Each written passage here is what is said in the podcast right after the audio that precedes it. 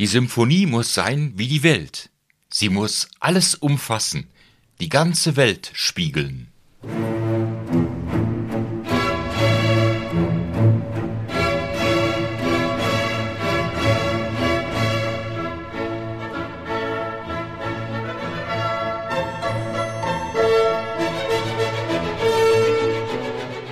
Gustav Mahler, geboren 1860, 51-jährig gestorben 1911. Seine Kompositionen zählen zum Konzertrepertoire rund um den Globus. Bei Breitkopf und Härtel sind seine Werke seit 2019 zu finden. Und ein Schriftstück, das den Kontakt des Komponisten zum Verlag dokumentiert, als seine weltenumrundende Musiksprache noch nicht so populär war.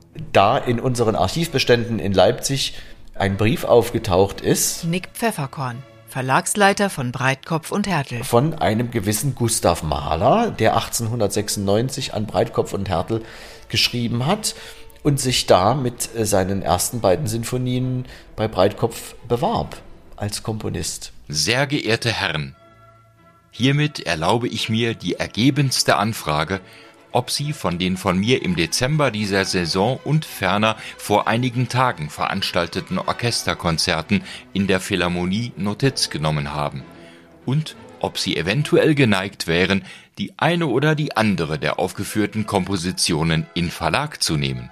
Also es ist nur dieser, bis heute nur dieser Brief erhalten, den Gegenbrief oder die Antwort von Breitkopf gibt es nicht oder ist noch nicht aufgetaucht.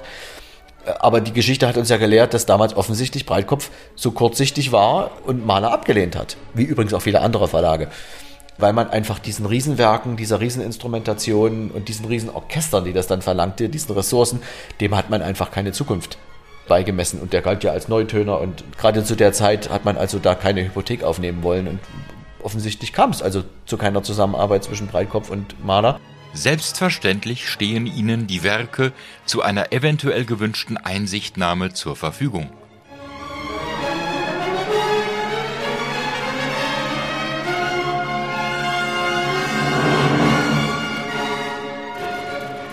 Im Zuge dieses 300. Jubiläums war es natürlich nochmal mehr Ansporn und Anspruch zu sagen, nicht nur Mahler gehört in einen Katalog von Breitkopf und Härtel als führender Orchesterverlag, sondern man korrigiert auch einen historischen Fehler. Ihr ganz ergebenster Gustav Mahler. Aus den Händen des Komponisten überreichte Noten sind zweifelsfrei als zuverlässigste Quelle zu bezeichnen. Doch seither ist viel Zeit verstrichen. Dieser verlässliche Notentext, der ergibt sich zwangsweise durch diese Vielzahl der Quellen, die wir aufrufen, die wir auswerten und auch mit denen wir arbeiten können. Aber wir fangen eben nicht an bei der Skizze, sondern unsere erste, sagen wir mal, Quelle, von der wir sowohl vorwärts als auch rückwärts gehen, ist in der Regel die Erstausgabe. Und zwar die wirkliche Erstausgabe. Die Quellen sind verstreut über die ganze Welt. Und man muss sie also erst ausfindig machen. Und danach setzt die Quellenbewertung ein mit dem Ziel, die Fassung letzter Hand, also zumindest die Fassung, die Maler zuletzt noch Gelegenheit hatte, zu dirigieren und zu revidieren, ausfindig zu machen. Herausgeber der Malersinfonien bei Breitkopf und Härtel, Christian Rudolf Riedel. Das bedeutet, dass man sich in der Malerliteratur umsehen muss, wann fanden wo welche Aufführungen statt, seine Briefe studieren muss, oder eben auch in Delagrange nachschauen, in vielen tausend Seiten sich das entsprechende Wissen aneignen und dann die Quellen miteinander vergleichen und bis man sieht, dass es zum Teil auch widersprüchliche oder widersprüchlich scheinende Entscheidungen Malers gegeben hat und dann in jedem Einzelfall abwägen. Wer auf einer Maleredition bei Breitkopf und Härtel nach dem Hinweis auf eine Urtextausgabe sucht, wird nicht fündig. Und das nicht nur aus einem guten Grund. Ich finde, so oder so, die Verwendung oder Nichtverwendung des Begriffes Urtext ist immer ein Respekt und eine Verneigung, ein Verneigen vor der Leistung des Komponisten und letztendlich auch das Gütesiegel des Herausgebers zu sagen, ja, ich stehe mit meinem Namen für diese Urtextausgabe ein.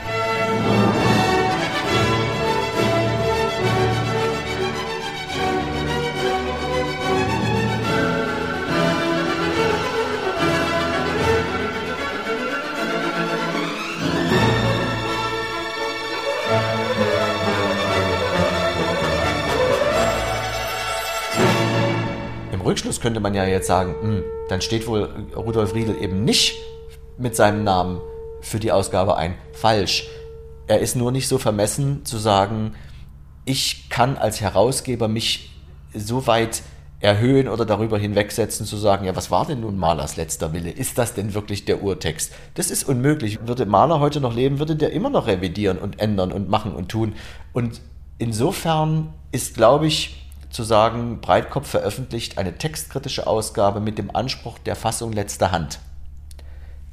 Die perfekte Beschreibung für dieses Mega-Unterfangen, das wir da angefangen haben. Wenn ich nicht durch die Beethoven-Schule gegangen wäre, ich nenne das jetzt mal so, ich habe ja hier im Verlag angefangen, die ersten textkritischen Editionen von Beethoven-Symphonien zu begleiten, dann hätte ich mir die Maleraufgabe nie zugetraut. Im Austausch mit dem Herausgeber lässt sich erahnen, wie viele Teilschritte auf dem Weg zu einer gedruckten Partitur unverzichtbar sind, Note für Note. Zuletzt in der Annäherung an das Lied von der Erde. Das wertvolle Wissen reichert Christian Rudolf Riedel seit Jahrzehnten an, denn es blieb nicht folgenlos, als der nur mit allen Sinfonien beauftragte Editor die Tonsprache Gustav Mahlers in jungen Jahren hörte, erlebte. Ich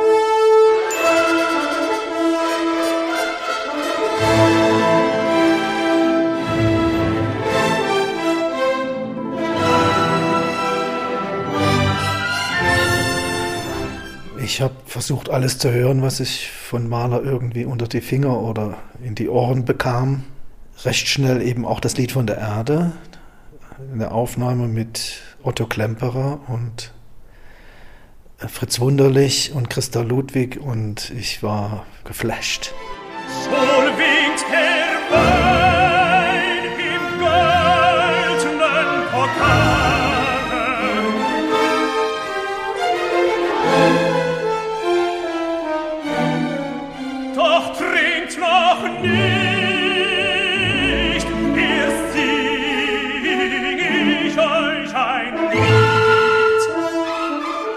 Diese Aufnahme hat mich bis heute eigentlich auch nicht losgelassen. Das ist die erste Prägung gewesen. Später habe ich dann im Orchester die Celesta gespielt und sozusagen eine Innenansicht bekommen, was im Orchester passiert. Er erwartet auch von folgenden Generationen von Dirigierenden, wenn man so sagen will, das immer anzupassen.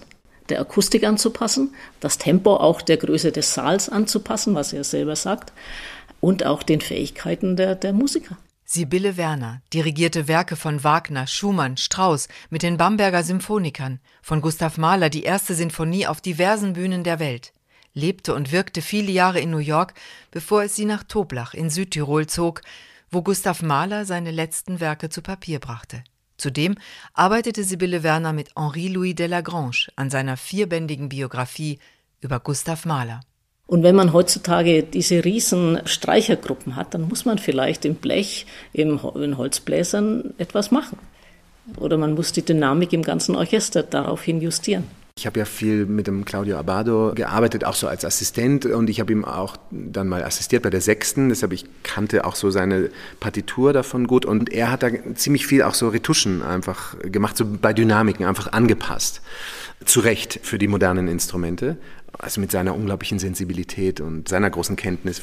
Und sicher auch im Sinne Malers, der gesagt hat, wenn ihr irgendwie ändern müsst, dann macht's das. Der Cellist und Dirigent Philipp von Steinecker ist Gründungsmitglied des 1997 von Claudio Abado ins Leben gerufenen Mahler Chamber Orchestra und unter seiner Leitung spielten kürzlich Stipendiaten der Gustav Mahler Akademie Bozen und Mitglieder renommierter Orchester aus ganz Europa die neunte Sinfonie auf Instrumenten aus Mahlers Zeit in Toblach.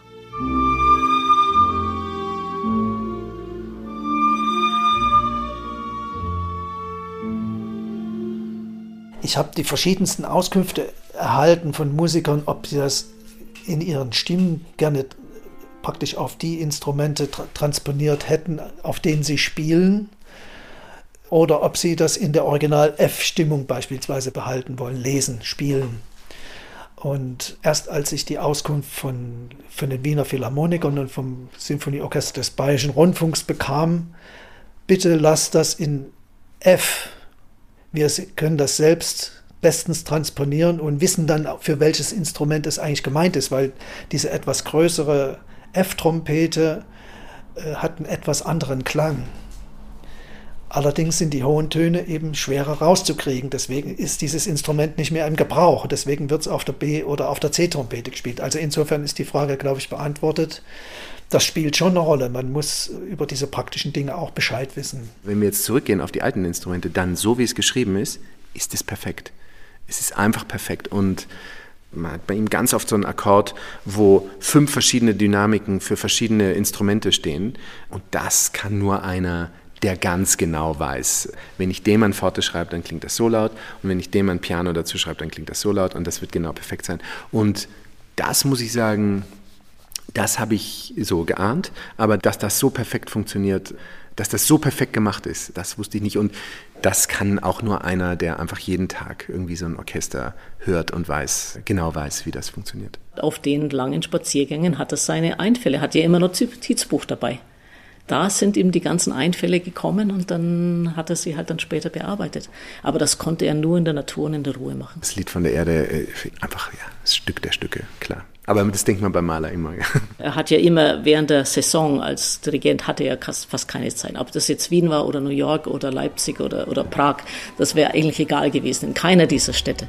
In Leipzig hat er es gerade noch geschafft, weil er neben Park gewohnt hat und äh, mal zwei Wochen Ruhe gehabt hat und er wollte mal endlich mal komponieren, hat er die erste dort geschrieben. Aber sonst, der Rest ist immer irgendwie an einem ruhigen Ort. Er hat sich ja auch diese Komponierhäuschen bauen lassen, um wirklich noch abgeschiedener zu sein, um keinen Ton zu hören. Sogar das Krähen der Hähne hat ihn gestört. Er sagt, ja, was kann man mit dem Hahn machen? Ja, ich kann ihm den Hals umdrehen. Nein, dann doch nicht. Ja, er wollte wirklich absolute Ruhe haben und das hat man natürlich in der Stadt nicht. Ich war in vielen so, so Orten, wo Komponisten irgendwie gelebt haben oder so. Oft denkt man so, ja gut, das ist halt irgendein Haus.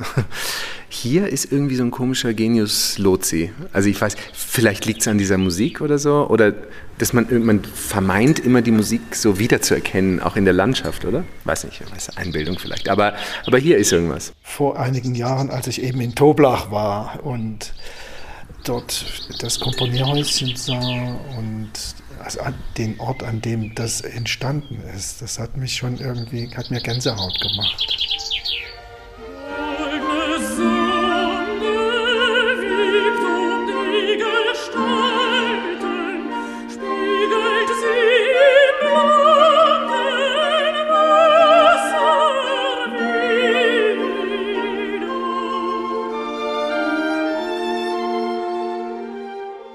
Man merkt auch diese innere Zerrissenheit bei ihm, die sich in diesem kompositorischen Prozess auch äußert. Und das, da bin ich vollkommen überzeugt, Malers Schaffen spiegelt in der Regel auch sein eigenes Leben, seine Schicksalsschläge, seine Erfahrungen, seine Persönlichkeit, sein tiefstes Inneres wider.